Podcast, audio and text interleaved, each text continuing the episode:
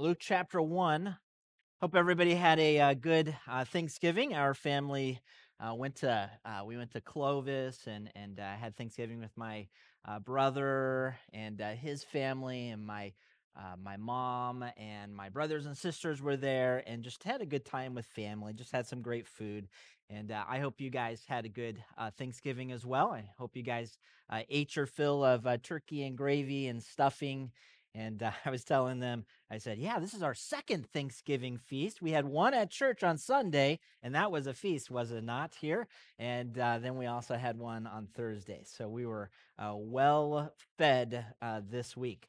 Really, Thanksgiving is, is the kickoff uh, for many Americans uh, for the holiday season. If your if your family is anything like ours, uh, you probably started the Christmas shopping. Maybe uh, today or this next week, you'll be getting out all of the Christmas decor and and uh, swapping out all of the fall decor and getting ready for the Christmas season. If you haven't already, um, you'll probably be turning on that Christmas music and singing along to those Christmas carols and getting prepared uh, for Christmas. And there is something uh, special about the holiday season uh, that just uh, brings a brings a smile and a certain amount of joy uh, to people's uh, lives. Matter of fact, this next week, thinking about uh, Christmas, uh, this next week we're going to be having our first Christmas party of the year, and so that'll that'll happen at our house on Friday, and so uh, we are looking forward to that. The first uh, gift exchange uh, of the year. You know, before we know it, for some of you, and it was so for me at least, it seemed like Thanksgiving came so quickly this year, and I imagine that Christmas is going to come just as quickly uh, for us this year. I think I say this every year, and I, I, I do because I do think it's important. Um, don't forget about Christ in the busyness of the season. So we talked about Christmas parties and, and gifts, buying gifts and, and Christmas decor and Christmas music and all those things. And if we're not careful as Americans, uh, we can forget about Christ. We can, in a way, push Christ out. That the holiday season, all the traditions of the holiday season, if we're not careful, will will push out push out Christ. And so, uh, one of the ways uh, that you can keep Christ in Christmas is by staying faithful to church on Sundays. I know this season, this month, or I'm not this month, but next month in December, it's going to be a busy month. Uh, but uh, just staying faithful uh, to church on Sunday will help you to remember the reason for the season. Because all month long, we're going to be talking about Christ. We're going to be talking about Christmas. Matter of fact, we're going to start here in Luke uh, chapter 1, which is kind of the beginning of the Christmas story, the very beginning of the Christmas story. And we'll talk about why that is.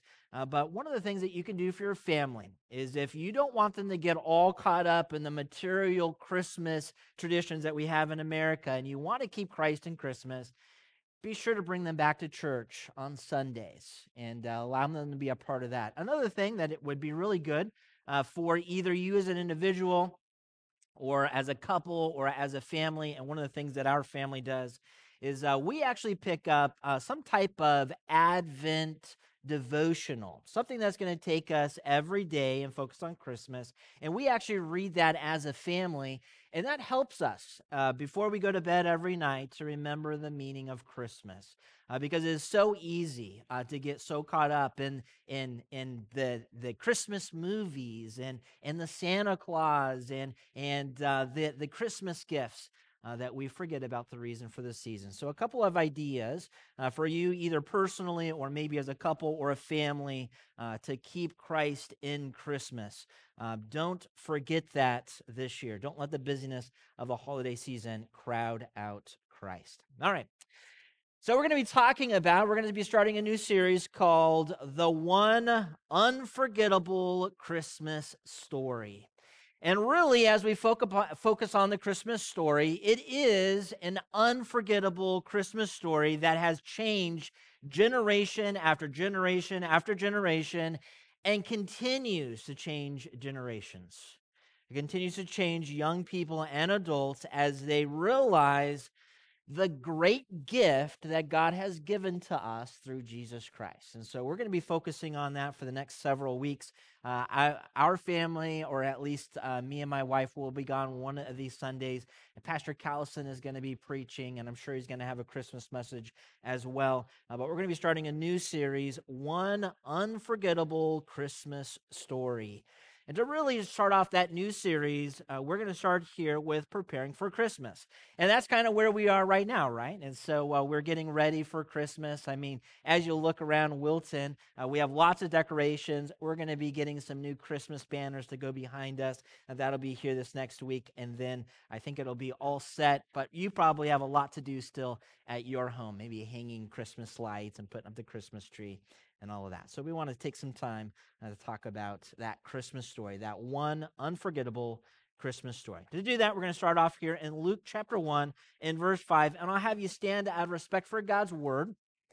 You could uh, stretch your legs one last time uh, before we really get into the Christmas story. We're going to be starting here in verse 5, and the Word of God says this The day of Herod, the king of Ju- uh, Judea, there was a priest named Zechariah of the division of um, Ab- Abijah, and he had a wife and a daughter of Aaron, and her name was Elizabeth.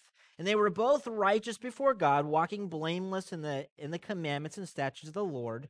But they had no children because Elizabeth was barren, and both were advanced in years.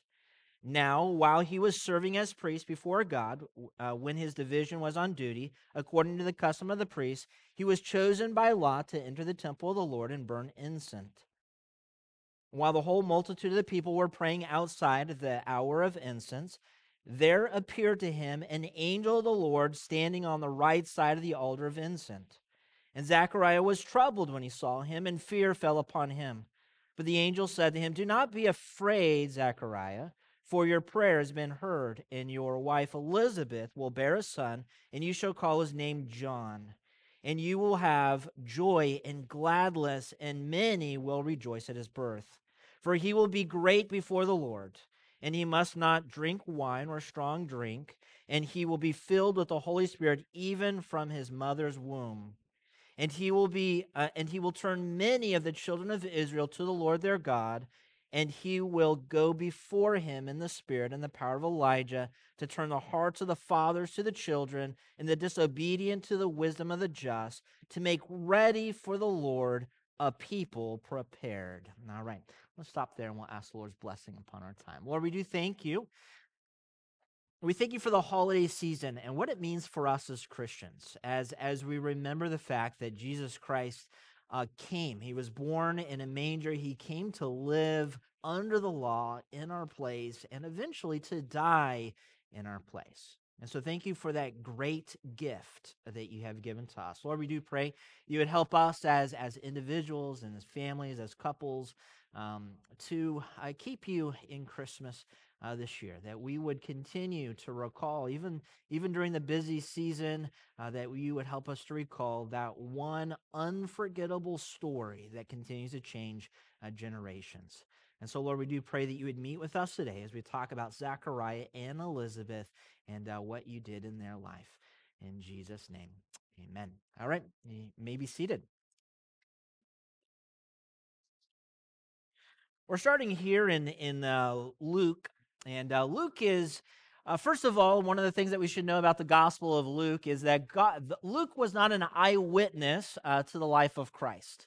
Right, some of the writers of the gospel uh, they saw firsthand, and uh, they were penning uh, from from memory the things that they recalled. And uh, so those are those gospels. Luke took a different approach because Luke was not there uh, during Christ's life.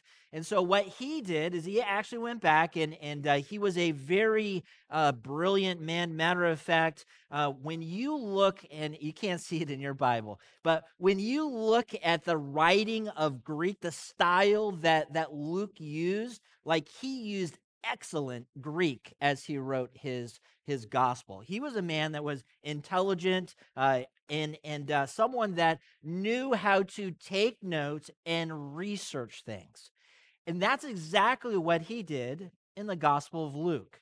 And so, what he began to do is he began to ask questions. He began to take notes. He began to write down. And what he did is he compiled the story of Christ from eyewitness accounts. So, he wasn't an eyewitness account, but he talked to other people that had experienced Christ, and he got all of that information and he recorded for us in the book of Luke. That is one of the reasons why Luke starts off different than all the other gospels. None of the other gospels talk about the birth of John the Baptist.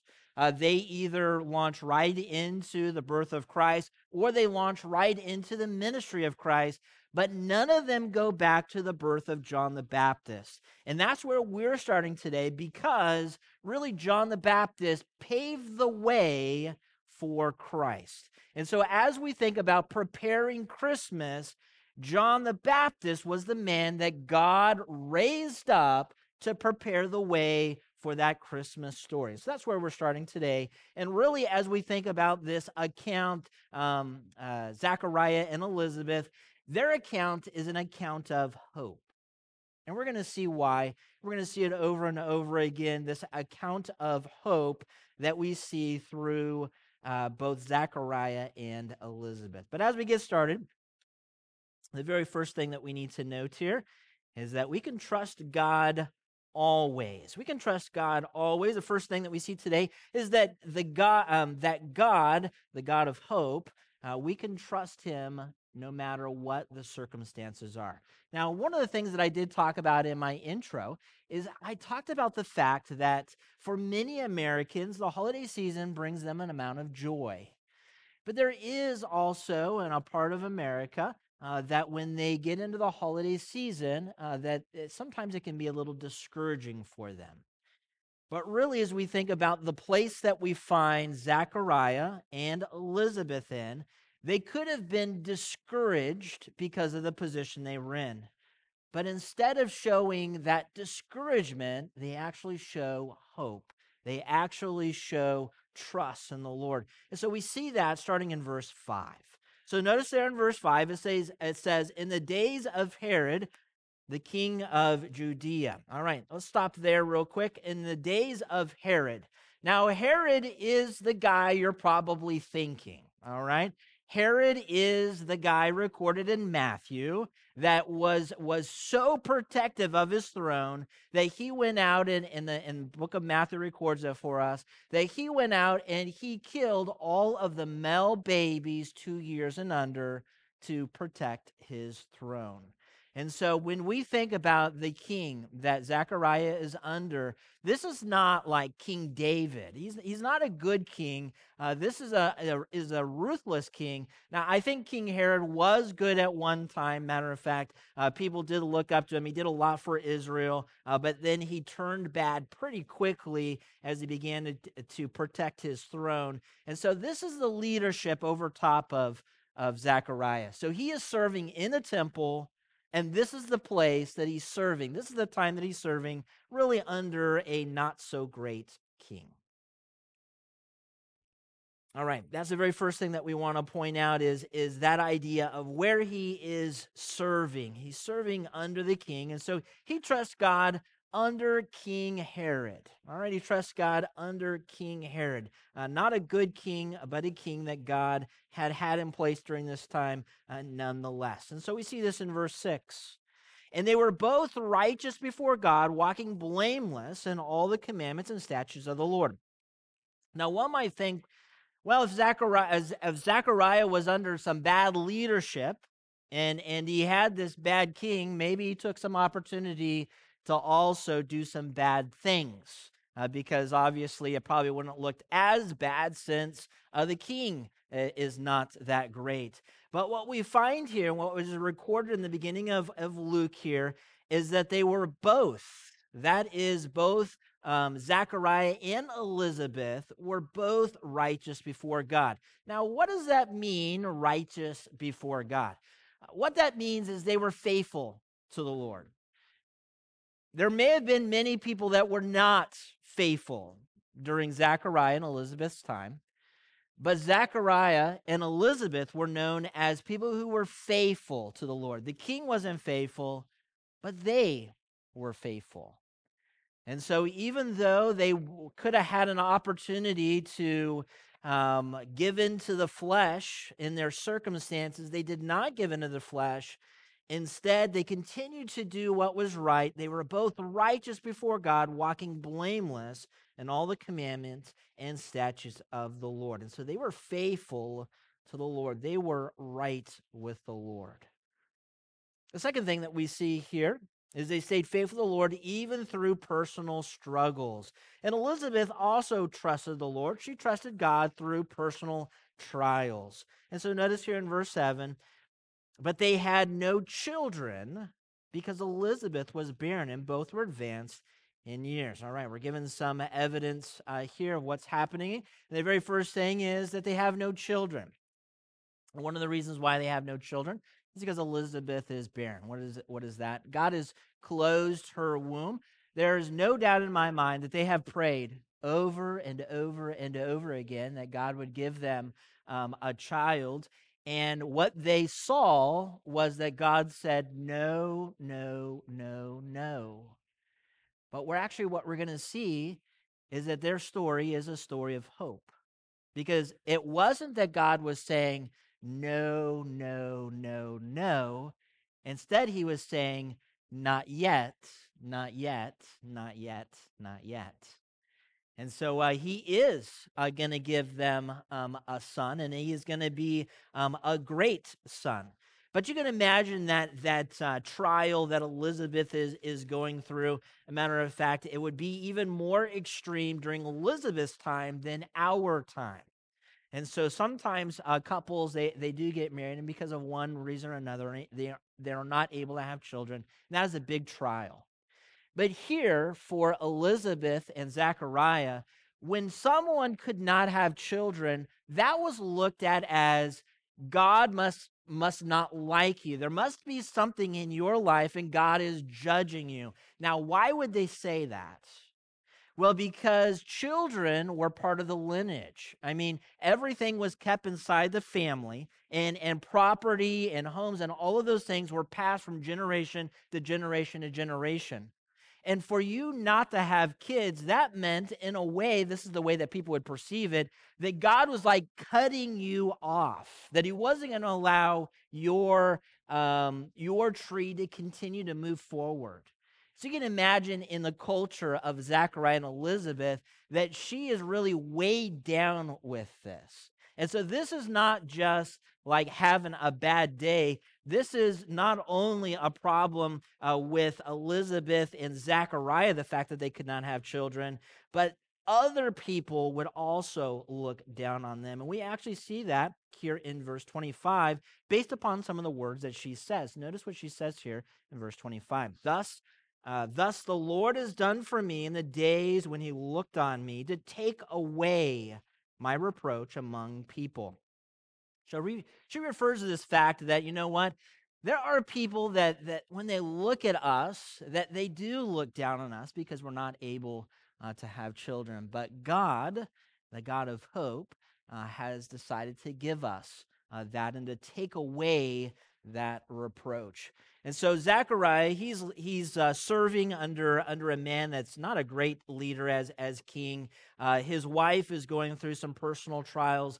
Uh, again, uh, here they are, uh, barren and advanced in years. That that time for bearing children has has come and gone, and it and really they could have taken the the way out of you know what I, I give up on god I mean, here's this king, he's a bad guy, and, and God's not even answering our prayers to give us children. And they could have very easily given up on the Lord and given into the flesh. But we don't see this happen for Zechariah and Elizabeth. Instead, again, what is uh, how what is recorded of them? Well, in verse six, and they were both righteous before God.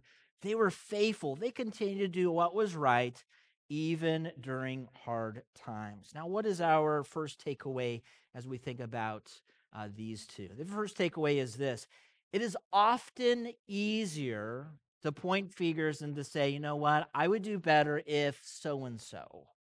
It's so easy to do that. As a matter of fact, some people uh, even point fingers at God and say, you know what, it would be so easy, so much easier if God would do this for me. But James reminds us that it is not God, but really it is that flesh that comes uh, that comes out of us, that sin part of us, that um, um, moves us in the wrong direction, moves us away from the Lord. And, and James says this in, in verse 13. He says, Let no one say when he is tempted, I am being tempted by God. For God cannot be tempted with evil, and he himself tempts no one. But each person is tempted when he is lured and enticed by his own desire. So James points this out. And it would have been very easy for, for Zachariah and Elizabeth. They could have said, well, this and this, and that's why we're doing this. But they didn't do that. Instead, they did what was right. And so, our first takeaway this morning, as we think about trusting the Lord always, is really doing what is right, even in the bad days. And there are bad days, right? So sometimes it is maybe something like uh, this this couple is going through. Uh, maybe it's financial bad days. Maybe it's relationship bad days. Bad days do come, but we don't walk away from the Lord. Instead, we continue to serve the Lord and we continue to grow in the Lord. We continue to worship the Lord. Again, this couple could have walked away and given into the flesh they could have given up on the Lord, but instead we find them faithful, faithfully serving the Lord. So that's our first takeaway to trust the Lord always. Trust the Lord always. There's a second thing that, that happens here. And it's actually quite remarkable uh, once you begin to kind of process it uh, for Zechariah. So Zechariah is he's called uh, to serve, all right? And this is all within God's will. God is orchestrating this whole thing, all right? He is orchestrating this whole thing because God is sovereign. Here in verse 8, now while he was serving as priest before God when his division was on duty. All right. There's a couple of things that we don't understand right away because we are uh, we are outside of this culture. So what is a division? Uh, well, from the Old Testament, we find out that there was 24 divisions of priests. And so priests served uh, in the temple two weeks out of the year. All right, they they worship the Lord um, all the time, but but uh, they were actually serving at the temple two weeks. And so, first of all, this is the two weeks of the year that we see Zechariah is on duty uh, there in the temple. While he was serving as priest before God, his division was on duty. All right. So this is the perfect time. This is the two weeks where he is serving there. And this is, would have been normal, all right? This would have been normal for a priest. They would go and they would uh, serve the Lord in this capacity. And so Zechariah was right where God wanted him, all right? God had chosen for him to be a part of, of that family uh, to serve in the temple. Zechariah was right where God wanted him. But there's something special that happens to him, all right? Something that would only happen once in his entire life. And that is in the very next verse. Look at verse 9. According to the custom of the priest, he was chosen by lot to enter the temple of the Lord to burn incense. All right, chosen by lot. All right, so as the, that division would come and, and they would serve, uh, they would draw lots, and um, the lot fell on him that he would burn incense in the temple. Now, what did he do? Okay, so here we have Zechariah. Every morning and every evening, he would enter the temple. He would go and he would burn incense right outside the most holy place. All right, he was the only person allowed in that area. And once you were chosen, you were never chosen again. This thing was very, very special. It was a once in a lifetime opportunity for a priest a priest was chosen by lot. Now, what does that word lot mean? It's chosen by lot. That means that it was chosen by random. All right. And why would they choose things by random? Well, they did that because they they had this idea that if we choose by random, then we're not choosing who serves. Instead, God chooses who serves. And so they would choose it by lot. And so the fact that they did this means that God chose Zechariah. So again, the two weeks of the year, we have Zechariah on duty. God chooses him to serve him in this most high position of burning incense, going in to really a place that many of the priests had not been, but this priest uh, did have an opportunity to serve in this fashion. So he's right in the middle of God's will, burning incense in a very high honor place, something that he would never do again, but he had an opportunity to do this time. And then we see something happen. So Zechariah was given a message of hope a message of hope. We see this in verse 11. And there appeared to him an angel of the Lord standing on the right side of the altar of incense. Again, because of the, the, the way in which someone would serve, he is all alone. All right? He was normally, and I don't know if this happened on day one or it happened close to the end. Uh, I don't know. Actually, it wouldn't have been uh, the very end because it says that after he finished serving, so he did have some other time to serve. So maybe it was on day one. I don't know. He goes in. He's he should be all alone in there. All right. He's burning incense all alone, but then all of a sudden he sees someone else there. He sees an angel. And so, Lord, uh, the angel of the Lord, um, an angel of the Lord standing on the right side of that altar of incense. And notice there in verse 13, and we're not going to cover all of this. We're actually going to kind of fast forward through this uh, for the sake of time this morning. But notice there in verse 13, and the angel said to him, Do not be afraid, Zechariah, for your prayer has been heard, and your wife Elizabeth will bear a son, and you shall call his name John. All right, so he gets some good news here something that him and his wife have been praying for for a long time. And remember, we talked about they had prayed, and it may have appeared to them that God continued to say, No, no, no, no. But now what we find out is God was actually saying, Not yet, not yet, not yet, not yet. God was listening, and God had everything worked out. Again, Zachariah and Elizabeth right where God wants them to be. Zechariah exactly where God wants them to be. And really, in life, trials may come, but we can trust God's sovereignty. We can trust God's will. There might be times in our life where we do become discouraged, but we can trust that God does have a plan in all he does. So we have here this, this hope, this hope. Drop down to verse 16. Look at verse 16.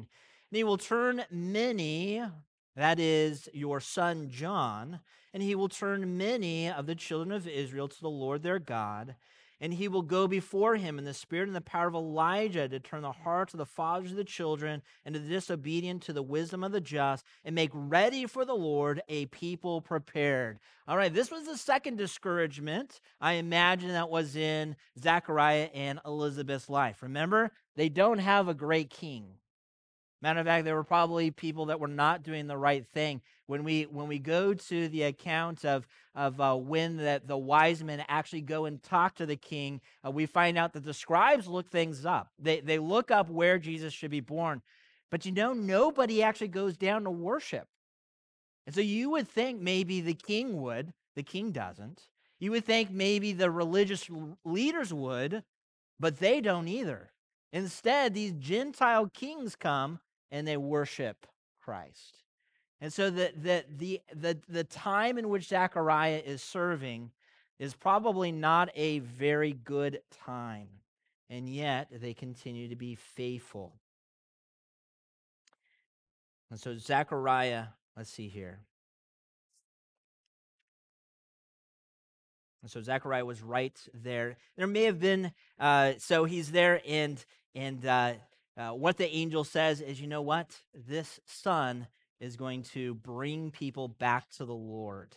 and that he's going to prepare the way. He's going to ready the people uh, for the Lord. And so this is all good news to Zechariah. But, but, Zechariah doubts the message. Notice there in verse 18, and Zechariah said to the angel, How shall I know this? For I'm an old man, and my wife is advanced in years. All right, so Luke's already recorded for us that she was barren and they were advanced in years. And um, he says the same thing. All right. So as the angel says, okay, this is what I'm going to do. You're going to have yeah, Elizabeth is going to have a son, and this son is going to be great. He's going to turn Israel. Uh, he's going to he's going to turn Israel back to the Lord. And uh, he he thinks, wow, this is all great. And then he begins to think to himself, is this too good to be true? Is this too good to be true? Is it really true that God has heard my prayer? Is it really true that God is going to use my son to do all of these great things? And so he begins to doubt. And really, the question here that he asks, How shall I know this? What John or what Zechariah is asking is he's saying, Give me a sign so I'll know that this is true. Give me a sign that I'll know this is true. Now, he's already been given a sign because this has already happened to another couple, right? Who had it happen to in the Old Testament? Well, Abraham and Sarah. So Abraham and Sarah were barren for a long time. God said, I'm going to do this and I'm going to build a nation.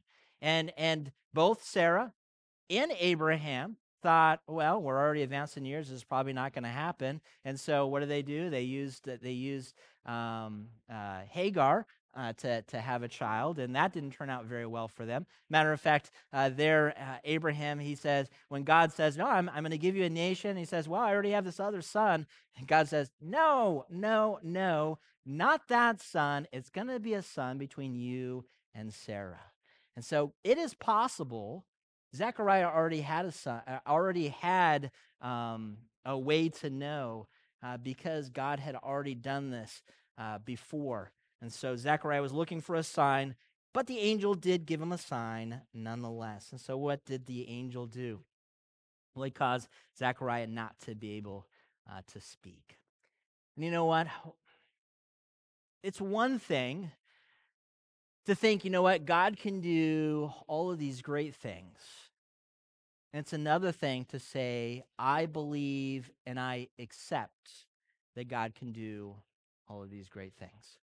You know what? Sometimes the promises that are laid out in the Word of God, we might be tempted to think through a rational mind and say to ourselves, could this be possible? Or is it too good to be true? And let me just say that God is faithful to keep his promises. When God promises us something, he is faithful to keep that promise. And so when we talk about eternal life and, and having no aches and pains and being able to, to once again have fellowship with our loved ones and our friends, that will happen because God has given us that promise. Now, let me share with you something that happened in my life. All right, so when I was um, when I was uh, in high school, the Lord started working in my life, and and uh, he he started uh, calling me into full time ministry. And this is this is my my calling story, and uh, it was it was on the way to the bus, and so I I, I rode the bus uh, to high school um, uh, during my freshman sophomore year, and so I would walk to the bus, and normally I walk all by myself, and so the Lord began to lay on my heart, John, I want you to go into full time ministry.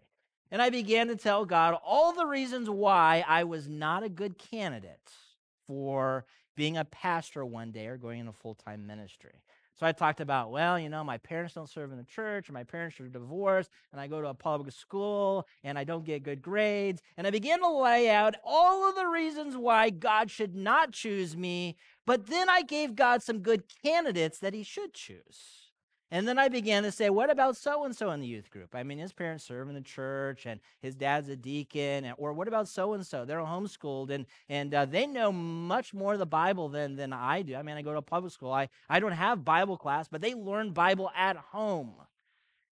And I began to tell God all the reasons why I was not a good candidate. and why these other people were better candidates. And there was one day as I was walking to the bus, I event, I eventually, I, I, I did surrender. I made that decision. You know what, God? Whatever you want me to do, I'm going to do. But I said this. This was the uh, the cause there. But if I do this, Lord, I need your help. Of course, as a young man, I did not realize how important that statement would be until I was a pastor one day and realizing how much I do need God's help. And you know what? God did help me. Did I get straight A's in college? I wish I could stand in front of you and say I did, but I did not. But you know, God brought me through college. And so I trusted him. Then, when I got out of college, I, I wasn't married. I didn't find a wife at college. And so I thought to myself, what am I going to do? And God opened up a door for me to work at a Christian camp. And I did all kinds of stuff at, at uh, at uh, Castle Point Ministries or Camp Lucerne. I did all kinds of things as I served the Lord. God opened up that door. And as I was serving there at Camp Lucerne, who comes in the door? My future wife. And so she was uh, she was on deputation to to go to Guadalajara, Mexico, as a missionary. She was visiting churches here in California, and uh, we started off just serving the Lord together and uh, then we started to grow in our uh, like for each other and then we decided that or we there there was just that sense that you know what? I think it's becoming more than just a like for each other and a friendship. And so i talked to my parents and she talked to hers and of course she talked to her mission board and everybody said god is in this. And so uh, instead of going to mexico i brought her to the mission field of california and so her pastor was not very excited about it because that was the missionary they were sending from her church to go to a different country. And I just told him, I said, Hey, California is a mission field too. I'm just taking her to another place. And so uh, I, I tried to at least smooth it over with him. So God opened up the door for me to go into the ministry. God brought me through college. God gave me a good wife. But then what happened after that? Well, then after college, I was like, okay, now where am I going to serve? I want to serve in a church. I'm married. I'd love to become a youth pastor, work with teenagers. And God opened up that door as well. And so I graduated uh, with, with a, a, a, second degree from Bob Jones. And, and I was saying, you know, where am I going to go? And I wanted to come back here to California. God opened up a door, and I was able to be a youth pastor, assistant pastor for like six or seven years. Six or seven years? Six years? Seven years. And uh, then, just as that door was closing, I mean, literally, it was it was closed, and the youth group had had uh, uh, uh, uh shrank, and um, because we were graduating so many people out of the youth group, and uh, they couldn't support me anymore because the church had also shrank, and uh, there was just people were moving out of California back then, just as they are today, and so it was it was a sad time. They couldn't support me anymore, and so they said, you know what, we'll be able to support you through the end of May, the end of May. And I didn't realize. And again, this is me trusting the Lord. Remember, when I was just a young man, I said, Lord, if, if you want me to do this full time ministry thing, you're going to have to help me along the way. As that door was closing, this door was opening up. And so I literally, they packed my U Haul in Sonora. And I drove down here, and some of you helped me unpack the U Haul when I got here. And so the Lord has been faithful to me, not because I'm some great pastor or great guy, because I make mistakes. But God is faithful to me despite my mistakes. And that's the same thing that we're going to see with, with uh, Zechariah. Zechariah, he did have some disbelief. I mean, he asked for a sign. How do I know this is true? Because me and my wife were we're older in years. And matter of fact, if if maybe if we were in their situation, maybe we would ask the same thing. Show me a sign. I, I know that you did it for Abraham and, and Sarah, But for me, God, are you really going to give me a child in my old age that's going to do all these remarkable things? I got to have some proof here. Maybe we would reply the same way. But you know, God stays faithful to Zechariah despite his wavering uh, faith. And that's, again, why this account of, of Zechariah and Elizabeth is just an account of, of hope. Because truly, uh, Zechariah, even though he, he had some disbelief, God was faithful to him. And so notice there in verse 19, this is uh, what the angel says to him when he asked for a sign. Verse 19, and the angel answered him, I am Gabriel. I stand in the presence of God, and I was sent to speak to you and to bring you this good news. And so uh, the angel Gabriel, he's just saying, I'm not saying this on my my own um, my own effort. Really, this is a message from God. I'm just telling you what God said. And in verse 20, and behold, you will be silent and unable to speak until the, the day that these things take place, because you did not believe my words, which will be fulfilled in their time. So, what happens to Zechariah? Well, Zechariah has, uh, uh, he can't speak, he becomes mute. And so, um, this is a reminder to him every day uh, that God will keep his promise. I mean, he wanted a sign, and the angel said, I'm going to give you a sign that you will remember day after day after day after day after day until the baby is born. And so he got the sign that he was looking for. Drop down to verse 23. Look at verse 23. And when his time of service was ended, that is, when Zechariah's time of service had ended, he went to his home. And after these days, his wife Elizabeth conceived. All right, just as the angel said. All right, even though Elizabeth was barren uh, for, for much of her life, and, and now here she is in her old age, uh, both her and Zechariah, God keeps his promise. God is faithful to keep his promise.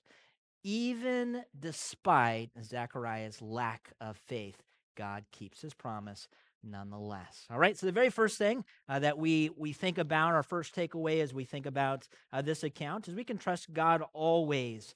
All right, Zechariah and Elizabeth, they did have some trials in their life, but they continued to do what was right and the trust the Lord. And then we can also trust God's will. God is sovereign. All right, He is sovereign, and we don't go through things on accident. And so continue to trust the Lord.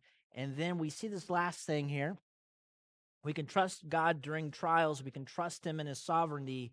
And so we can receive that hope. We can receive God's hope. And so we see that they do receive uh, that hope. So, this message of hope that Zechariah received uh, was hard to keep a secret. And so notice there, we're going to fast forward a little bit in our account here to verse 57, and we're going to end their kind of uh, their experience here. And so in verse 57, it says this Now the time came for Elizabeth to give birth, and she bore a son. And her neighbors and relatives heard that the Lord had shown great mercy to her, and they rejoiced with her. What had happened? Uh, there in the temple with Zechariah, they couldn't hide. All right, as soon as as soon as Elizabeth started the show, they the people knew what was going on. The fact that Zechariah was no longer able to speak. Now Elizabeth was now pregnant in her old age, someone who thought that they would never have a child, and so they rejoiced. Uh, they rejoiced with her. I'm not sure if you've ever really wanted something for Christmas. And when you got it, how did you react? And so uh, we were, our family, uh, we watched uh, a Christmas um, version of, of uh, what was it? Oh, America's Funniest Home Videos. And there was some reactions of kids that got gifts that they were really looking forward to and they were ecstatic. I remember my own life. There was one time in my middle school, my middle school years, um, that I wanted a portable CD player. For those of you that are teenagers, that would be like an iPhone these days. And so um, I was so excited, or a cell phone these days. I was so excited, and I unwrapped that, and I ran around uh, the house, and I was so excited to be able to to get that, and I would show it to people, and and I would I would I would uh, uh, take it with me on trips, and and it was always close to my side. I was so happy to to have that. But you know that does not pair that that that is not a good comparison to what Elizabeth experienced. Because Elizabeth had prayed and talked to the Lord many for many many years. And then she got to hold that baby boy that God had given her. She had that gift that God had promised, that God had given to her. And I can only imagine that joy that Elizabeth and Zechariah had uh, for that baby. And then notice there in verse uh, 59, it says this In the eighth day, they came to circumcise the child, and they would have called him Zechariah after his father. But the mother answered, No, he shall be called John. All right, so they, remember uh, Zechariah is mute, so they asked the mother, uh, What shall he be called? And uh, should we just call him Zechariah after his father? And she says, No, he shall be called John. And they said to her, None of your relatives is called by this name. And so they thought, Well, why are you doing this? And they made signs to his father, inquiring what he wanted to be called. So they turned from the mother. They said, John, that's not even nobody's name, John. And, and they went over to the, to the father and they said, Okay, whom shall we call this baby? And he answered by writing on a tablet and wrote, His name is John. And they all wondered. And immediately his mouth was open, that is, Zechariah's mouth was opened, and his tongue loosed, and he spoke, blessing God. So he received this gift. He named it John. He named the baby John just as the angel told him to. And the whole thing came to completion. That promise was kept. Even though he doubted just for a short time, he was given a sign to be mute until the uh, till the, the baby was named. And once the baby was named, he praised God. If you have experienced the joy of Christmas, now that uh, now during this Christmas time is a, is really a great time to be able to share Christ with others. I mean, so many people already um, get into the Christmas spirit and and they're already there's even people that don't go to church there's a little part of them that realizes that it's not just about Santa Claus and Christmas trees and so it's a great opportunity to be able to share uh, Christmas or that the reason for Christmas with others. It's also a great opportunity uh, for us to be able to invite people uh, to Wilton Bible Church because there's some people they only go some families only go to church twice a year all right? Easter and Christmas. And so you guys have a perfect, perfect opportunity. All right. So if your neighbors don't uh, don't go to church regularly, guess what? They may actually come to church with you on Christmas because that might be one of the two days that they come. And then you can share Jesus Christ, the reason for the season, with them. Now, I imagine and I believe that when Zechariah and Elizabeth had the baby, they showed that baby off to everybody. You got to see the baby, all right? You got to see John. God gave us a gift in our old age. You got to see John. You know what? We have that same opportunity. All right? If we have experienced that gift of Jesus Christ, we can share that gift of Jesus Christ with others. Now, what happened to John? Well, John did go on to preach uh, uh, preach repentance. matter of fact, uh, this is what is recorded for us. He did prepare the way for Christ. And in Matthew, it says this in Matthew 3 1 and 2. And in those days, John the Baptist, the same John that was just born to us uh, there in Luke, came preaching in the wilderness of Judea Repent, for the kingdom of heaven is at hand. And so uh, John did the same thing. He went out and he began to uh, to uh, encourage people to repent. Now, what does repent mean? Well, repent means that uh, that they would turn from their ways and and turn towards the Lord. repent literally means to take a 180. And so if they're headed in this direction, that word repent literally means to, to turn around and go the other direction. And the idea is this when we repent, we say this I agree with God, not with myself. And so repent is I agree that God is right and true. And wherever I am going, if it's not in the direction that God wants me to go, I repent of that and I go in the direction of God because God is right. That's the idea of repent. And that's exactly what John uh, the Baptist was encouraging people to do to repent of their sins, to turn from that, and to turn back towards God. Now, that is a different gospel than, than what we preach today. All right? John didn't preach the same gospel. He was looking forward to Christ. We preach the gospel looking back to what Christ has done. And so John was, was encouraging people to get ready for the Messiah. Uh, we look back and say the Messiah has come, and uh, we celebrate that during that Christmas time.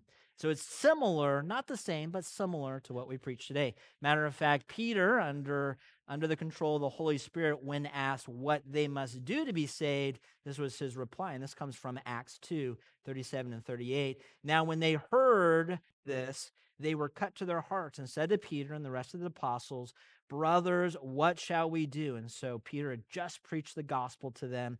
And in, in verse 38, and Peter said to them, Repent, that is, agree with God and be baptized, each one of you, in the name of Jesus Christ for the forgiveness of your sins, and you will receive the gift of Holy Spirit. And so Christ is that sinner, but it's still saying, you know what? I agree with God.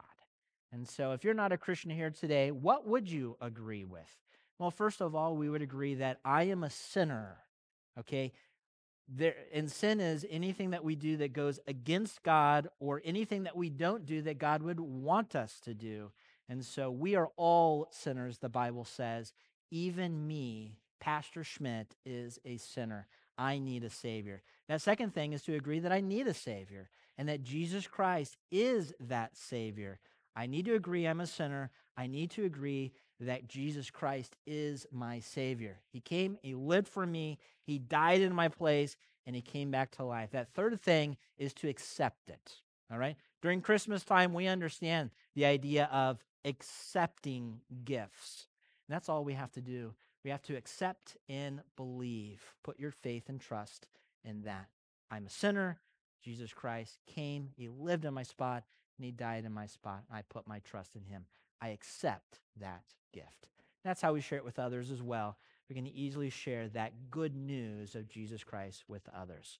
And so preparing for Christmas is about sharing Christ, uh, the Christ of Christmas with others. And so if we want to prepare for Christmas, keeping Christ in Christmas is also sharing Christ with others around us. All right, let's go ahead and pray. Lord, we do thank you uh, for this account of hope for Zechariah and Elizabeth. Uh, here they were, kind of in a challenging time of, of life and, and living through some uh, personal challenges. Uh, but Lord, you are a good God and that you keep your promises. And so, Lord, no matter what circumstance we might find ourselves in today, whatever uh, Christmas season uh, we tend to experience, uh, help us to trust you. Help us to recognize that that uh, Christmas is, is not about just gifts and Christmas trees, uh, but the, the, the important part of Christmas is about your love and your gift to us, uh, Jesus Christ. Help us to be confident in your sovereignty. No matter where life may take us, help us to realize that you're in control and that you go with us as Christians. And lastly, Lord, if we have accepted that gift, help us to share that gift with others. May others rejoice um, because of Christ in our life. So, Lord, help us to be able to share that good news of Jesus Christ with those around us. In Jesus' name, amen.